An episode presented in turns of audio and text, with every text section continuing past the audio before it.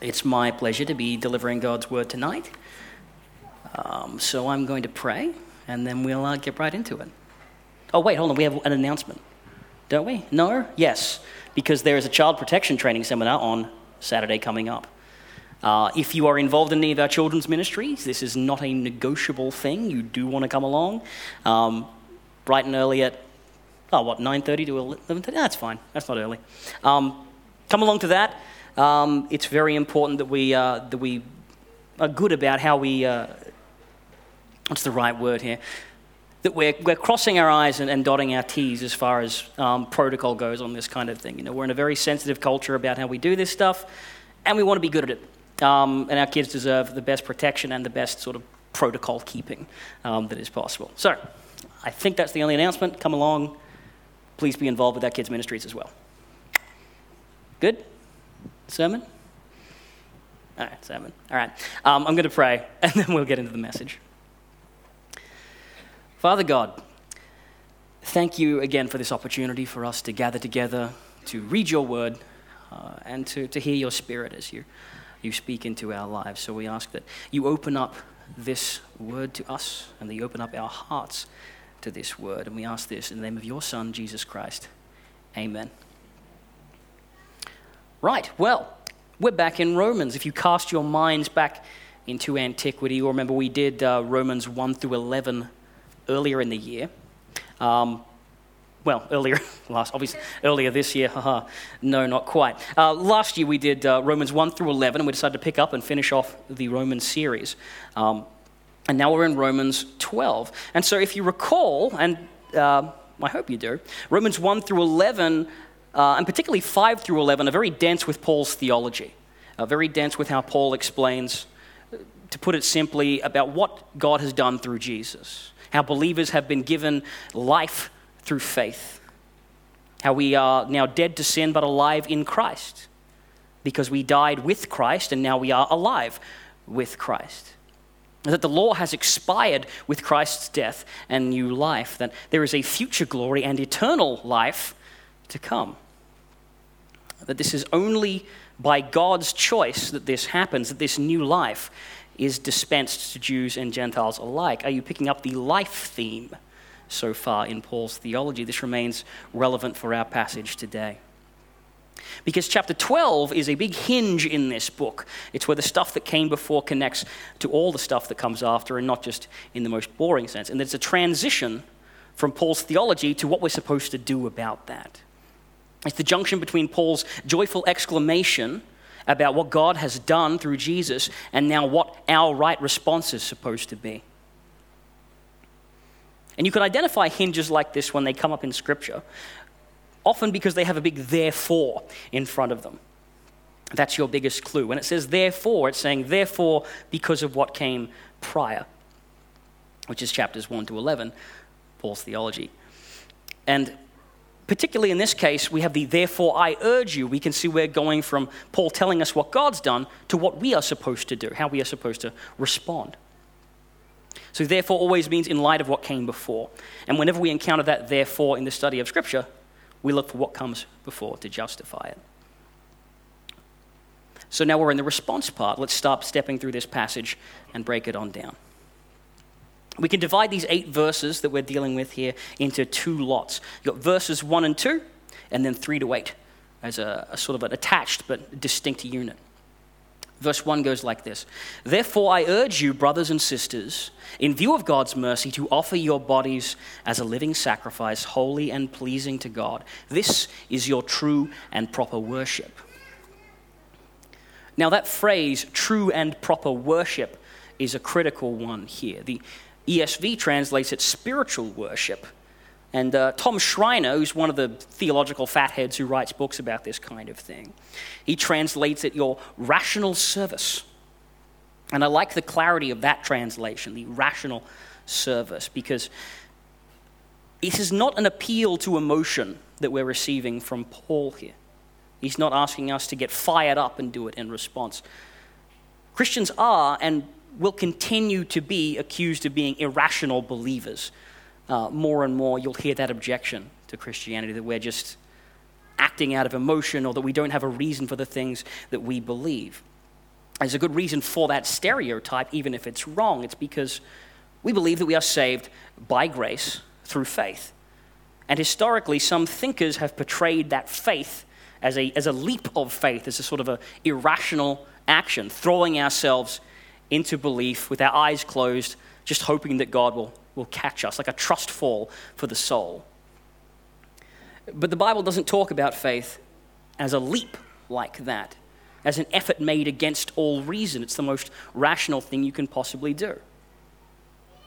Because before the faith comes into it, you are already falling, you are already in peril. You don't start on solid ground then have to leap out into uncertainty. The Bible tells us that we, uh, we begin falling. And once you realize that, the most rational and sane thing to do is to cry out for a Savior or someone to grab you. And likewise, it's very rational and reasonable, reasonable once God has saved you to offer your bodies as a living, holy, pleasing sacrifice to God. That's what Paul's saying. Now, what do we mean by a living sacrifice? After all, aren't most sacrifices living until you sacrifice them? That's the point, right? You get a lamb that would have otherwise grown up into a fat sheep that could have fed a family of 10, and then you sacrifice it and it feeds no one. Or maybe we think by a living sacrifice, we mean a sacrifice that goes on living. It is not, in fact, killed. In which case, what's so special about that? Folks live in service to their gods and ideals all over the world, and they always have. If that's all a living sacrifice is, then there's really nothing particularly special about this gesture. You be a living sacrifice to God, someone else will be a living sacrifice to Allah, someone will be a living sacrifice to Krishna. Everyone's a living sacrifice to something or someone.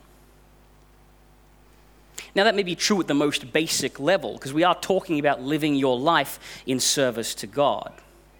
But that, that truth is captured in this verse with the words, offer your bodies. Not the part about the living sacrifice. Your body is what you use to do anything you would do in this world. You go places, you pick things up, you take actions. When you are offering your body, you are offering your form, your function, everything that you can do for God.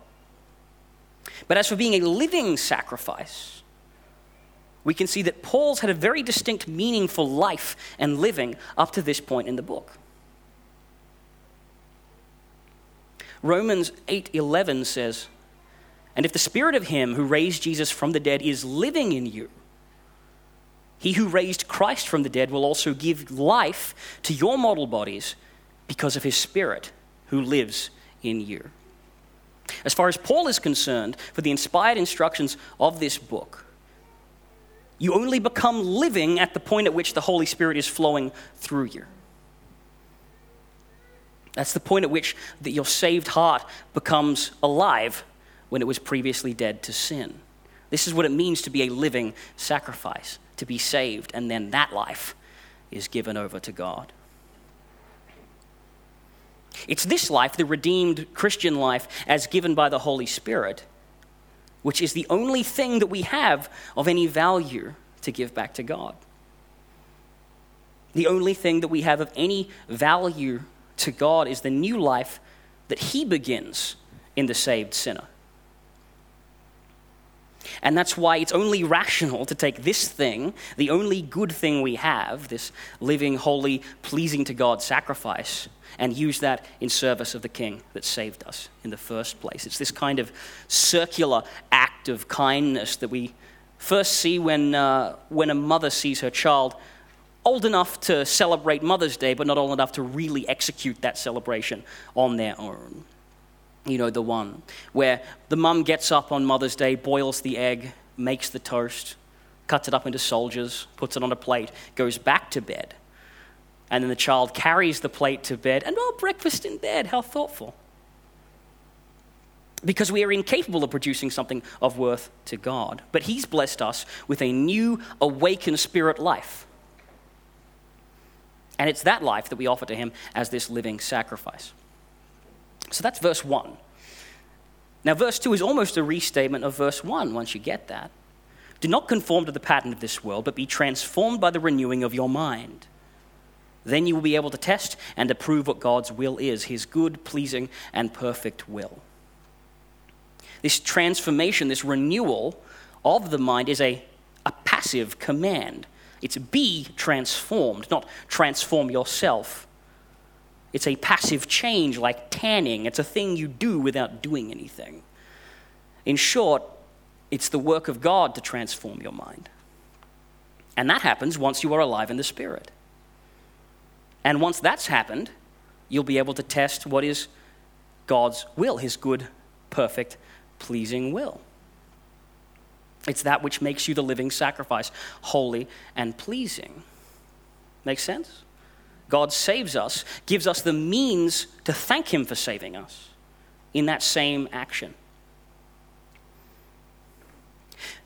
Now, it's all well and good to say that, that we live our lives life filled for Him. But what does that mean? What does that look like in practice? And verses 3 to 8 strive to tell us what that looks like. Verse 3 For by the grace given me, I say to every one of you, do not think of yourself more highly than you ought, but rather think of yourself with sober judgment in accordance with the faith God has distributed to each of you. So, Paul gives a warning about being puffed up with this churchy pride. If anyone had a reason to have any kind of churchy pride, it was surely Paul. He planted half the churches in the known world at the time. God had given him incredible faith, incredible miraculous gifts, and a great amount of wisdom and, uh, and amazing preaching, so much so that we're using it today. And right now, from this passage, he's given Paul wisdom to teach people about not being proud. And he begins by leading by example. For by the grace given me, I say. He accounts even this wisdom as something given to him by God. Now, the next part gets a little challenging. Think of yourself with sober judgment in accordance with the faith God has distributed to each of you. We're supposed to, supposed to apply sober judgment, careful, sensible thought, in accordance with the faith that has been distributed to each one of us. What does this mean? Does it mean that everyone in the church has been given the essential sort of baseline faith of Christ and that we should be thinking only of that when we judge ourselves? It's tempting to take that understanding because it's nice, it's sort of spiritually egalitarian. We're all comrades equally gifted by faith. But if we're honest with what's written here, it really sounds like Paul is saying that some of us are more equally gifted than others. The metaphor we're given is the body, and the different parts of the body being like a different allotment of gifts. These gifts we hear in verses 4 to 8. For just as each of us has one body with many members, and these members do not all have the same function, so in Christ we, though many, form one body, and each member belongs to all the others. We have different gifts according to the grace given to each of us. If your gift is prophesying, then prophesy in accordance with your faith. If it is serving, then serve. If it is teaching, then teach. If it is to encourage, then give encouragement. If it is giving, then give generously. If it is to lead, do it diligently. If it is to show mercy, do it cheerfully. So, as the body has many parts, great and small, so too the church has many gifted members, but all of them belong. Now, this means two equally important things. The first is that there are some believers who have less faith than others. We got to do this in accordance with the faith that God has apportioned to each of us. If we are all parts of the same body, then someone is the pinky toe. Some members of the church have been given less faith, and it is unfair to, to burden them with the work accomplished by those of greater faith. It kind of sounds mean, but we can't ignore it. When a church is looking for a pastor, for example, they look for certain qualities, certain giftings. A strong personal belief, good communication skills, ideally plays bass. But what they don't do is find someone who's just come to Christ and has exhibited little gifting or little faith at all. That would be foolish. I'm emphasizing this because we're hitting an intersection right now of two church teachings that if we don't address them together, they sound contradictory. And we need to make sure that we have them right so we don't get them tangled up and then they turn into a mess that we have to pick apart later. First, we have the Gideon idea. If you remember the story of Gideon, God shrinks down the, the army that is representing him to just a handful of soldiers so it better displays his power when it conquers a superior enemy. It's the David and Goliath thing, the God hanging the greatest weights on the smallest wires. It's the all things are possible thing. It's the teaching that says if you are weak, then God's strength is most apparent when he is working through you.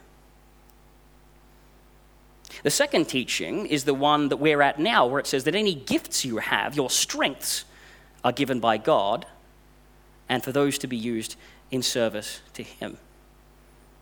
This is the Solomon thing, where he is the wisest man in the world because that is a gift from God.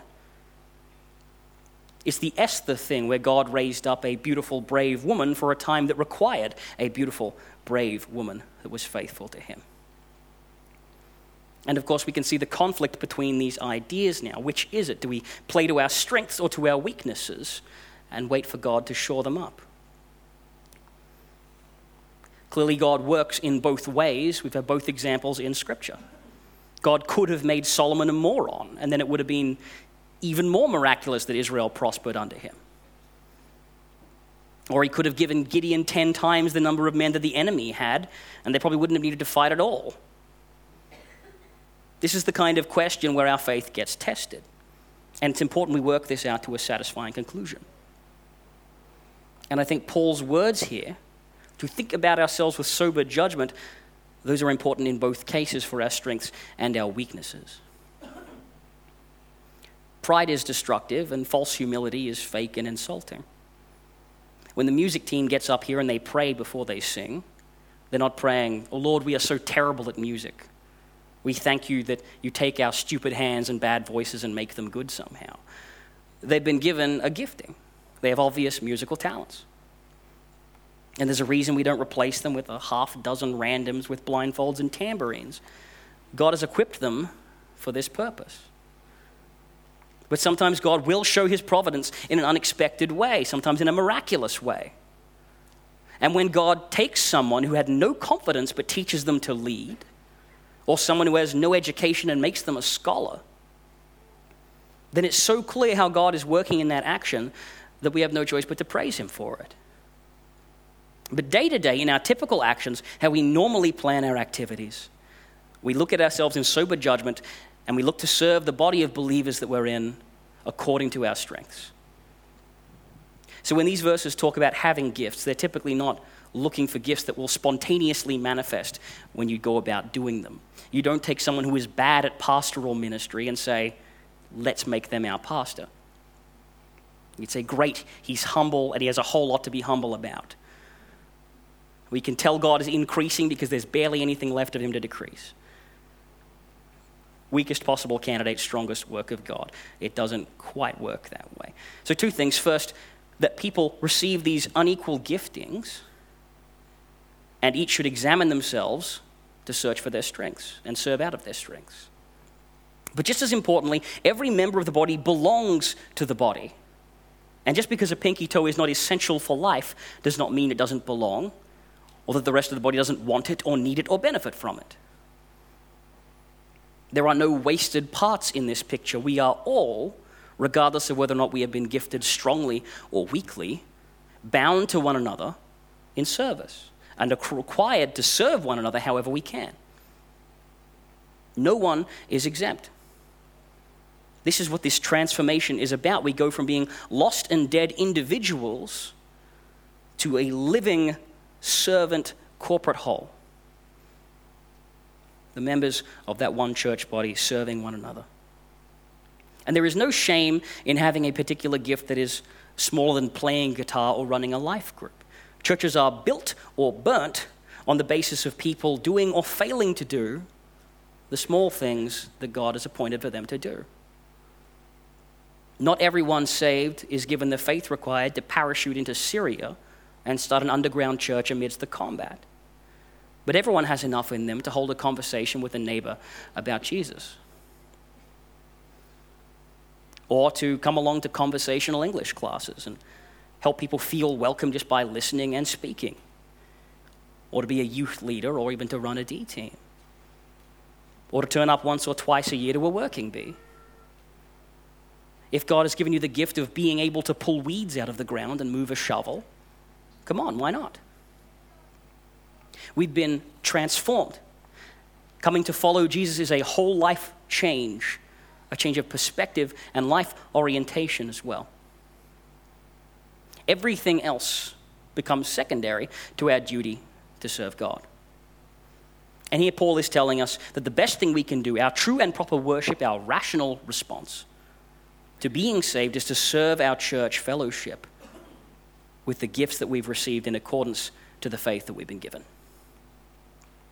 This can sound a little hollow sometimes because we 21st century Protestants, we tend to have a fairly low view of what a church is. Not that we think it's bad, we just undersell it. We tend to think of church as a sort of a club, a sort of a Christianity club. We have common ideas, we all like the Bible, we all call Jesus Lord, we're all interested in seeing these things spread out more. We meet, we have volunteer rosters to get things done. Sometimes you go away for a little while, sometimes you move to a different branch of the club. But the way Paul opens up this chapter and constantly in his letters refers to his audience is by speaking to his brothers and sisters. And we hear that so many times we, we sometimes tend to gloss over it. But Paul means it. The devotion he expected of the Roman church was for its members to have a comparable devotion to one another that siblings have for one another. This whole church thing only really thrives if we take this idea seriously. We are brothers and sisters bound by Jesus' blood to serve one another. Suppose you are talking to a friend and it comes up in conversation that they have just decided that they're going to leave their family. You'd have more than a few questions. You see, they're, they're your own flesh and blood. What happened? Did they try and kill you? Are you mad? No, it just wasn't working out with my family. My brother's into really old music, and eh, so I thought I'd just leave. I couldn't quite get into it. I had a fight with my sister. Now it's uncomfortable when we sit together at the same table, so I thought I'd leave the family. My friend's family is huge. There's like 10,000 of them. Maybe I'll go there. Maybe I'll join a smaller, more intimate family, somewhere quieter. It sounds insane when you put it that way. Paul is not saying you're not literally brothers and sisters, so don't get too attached. In fact, he doubles down and uses the metaphor of being members of the same body. If you can find a connection more intimate than brothers and sisters, it's being the same person. And this is even more intimately connected than a family. And it depends completely on its essential parts doing their particular jobs. And it can't be healthy and whole unless even the little parts, even the pinky toes, are doing their bit. I don't want to belabor the point much more than that, but I can't really stress it stress enough. According to the Word of God, the people in this room are other members of this church family. How then should we feel about, for example, members who come to join our family? How should we feel about attending family meetings and being engaged in what the family does? How can we expect the world to take us seriously if we call each other brothers and sisters and treat each other like football club members? United by interests, but at arm's distance. These are questions worth asking. Now, it's not all quite as dire as I have painted it here. I know it took me a long time to get involved in church service. It wasn't because I didn't care, I just didn't really know how to get about it. I didn't see the need that I could fill. And I didn't think I was useful enough for any of the big stuff, but I didn't know how to get involved in anything kind of more my size at the time. When an ad popped up in the bulletin for a working bee, I'd be too easy to say, I'm sure they have enough people without me, so I won't bother. I want to help in a non trivial way because Kev Smith and his team keep the property looking great. But if this property was a total mess, if it was trash everywhere and pieces of abandoned cars lying around, I think we'd turn out in droves to clean the place because we'd see the need. So if that's you, if your issue is you don't quite see how to get involved, then I want to give you a special invitation. In the bulletin, there's a yellow slip of paper. We use it for prayer requests and other things. But if you want to serve your church family, but you're just not sure how to get started in that, then you can take it out. You can write your name on there and a number to contact, uh, contact you or an email address. Just write the words, How do I help? Put it in one of the boxes near the doors, and then myself or one of the pastors or elders will get in contact with you and we'll figure out how you can help. Now, if that's not you, if you know your gifting and you're not having trouble figuring out how to use it, but you're not involved yet, then you probably know what you're supposed to be doing and you just haven't done it. If that's you, what are you waiting for? This is your family we're talking about. Don't leave us hanging. The more of us that get involved, the better it gets. When you were saved by God, you became holy, pleasing to God, and spiritually alive. And the right, rational, good thing to do is to give that gift back to God by serving God's people. You know what to do, go do it. Whatever you're gifting, no matter if God's given you a truckload of faith or a tablespoonful, there is a home for you here in this family as part of this corporate body. And serving God here amongst your brothers and sisters with the gift you've received from Christ according to his death and resurrection. That is our true and proper worship. That's the best thing we can do. Let's pray. Father God, you saved us. Your son's death on the cross paid for each of our sins, for each of us as individuals, but you also forged us together into a body of believers, into a new family. Help us to serve our family in a way that pleases you. Help us to develop love and loyalty, to soothe our contentions, to amplify our joy and to teach us how to better honor you with this life that we are given by serving one another according to Jesus' example. And we ask this in the name of your Son, Jesus. Amen.